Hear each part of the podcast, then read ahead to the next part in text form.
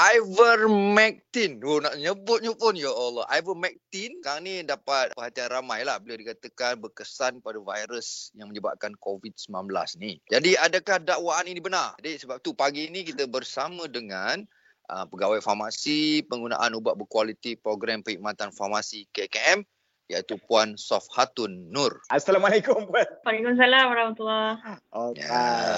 Kamu tak nyembang ni pasal ubat-ubat ni. Okey, kita straight the point je lah eh. Uh, Puan eh, kita nak tanya pasal ivermectin. Sekarang ni kan kata heboh lah dengan ivermectin ni kan. Oh. Betul ke dia boleh katakan berkesan boleh lawan COVID-19, COVID-19. lawan ha. virus ni? Baru-baru ni minggu lepas kan Pusat Racun Negara kita ada terima dua kes keracunan kan akibat daripada individu lah yang ambil ivermectin ni secara rawatan kendiri lah maksudnya dia beli sendiri tanpa daripada okay. saranan ataupun kawalan pihak hospital kan. Jadi uh-huh. satu kes pertama seorang individu tu dalam umur lebih kurang 35 tahun dia end up alami kesan sampingan sesak nafas pas ditelan satu biji pil ivermectin. Dan uh-huh. satu lagi pula kes berlaku pada uh, seorang warga emas tu dia jadi tak sedarkan diri lah lepas ditelan 15 biji pil ivermectin one shot sekaligus. Ya, uh, dan pusat racun negara kita pun ada maklumkan lah tak ada antidot lagi atau rawatan khusus untuk kes keracunan akibat pengambilan ivermectin lah buat masa ni. Tapi kami di KKM memang uh, ambil maklum lah tentang uh, pandangan pelbagai pihak kan berkenaan penggunaan hmm. ivermectin ni.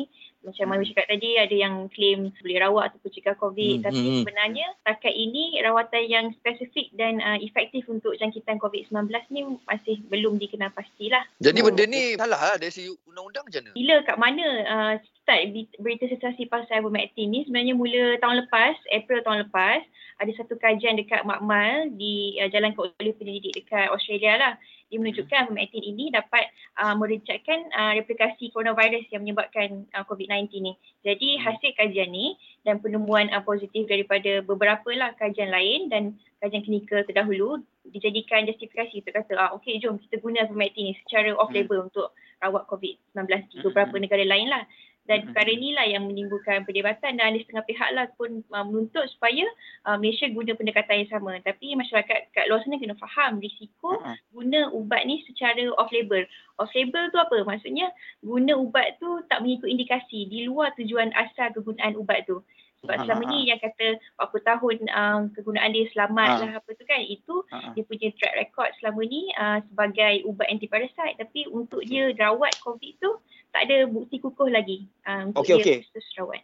Hmm. So maksudnya ivermectin ni untuk apa? Tujuan asal dia sebenarnya guna untuk uh, merawat sebagai anti-parasite lah.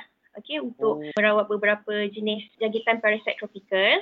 Uh, dia hmm. berspektrum luas. Contohnya nama-nama scientific dia onso uh, Chiasis, Strongyloidosis adalah nama-nama. Tapi bahasa mudah dia untuk rawat uh, cacing, uh, cacing lah.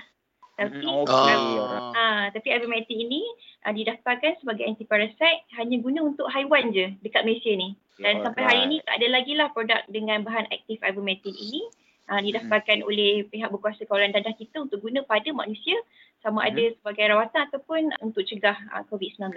Okey, Okey okey kalau kita tengok dekat dekat media sosial sekarang kan memang hmm. kata laris lah penjualan ni kan ivermectin hmm. ni kan. Jadi ada ke macam tindakan undang-undang ke patut diambil ke? Setakat inilah KKM melalui uh, cawangan bahagian penguatkuasaan farmasi kita sentiasa pantau lah pengiklanan, penjualan ubat-ubat ni hmm. di pelbagai media dan uh, khususnya untuk ivermectin ni kita dah tingkatkan uh, pemantauan lah yang dijual secara online dan hasil kerjasama hmm. dengan platform e-dagang macam Shopee, Lazada sampai setakat Julai baru-baru ni banyak adalah iklan yang diturunkan lah berkaitan ivermectin oh, ni okay. diarahkan untuk turunkan hasil daripada uh, aduan orang awam lah tapi selain daripada aduan pun kita buat sebuah juga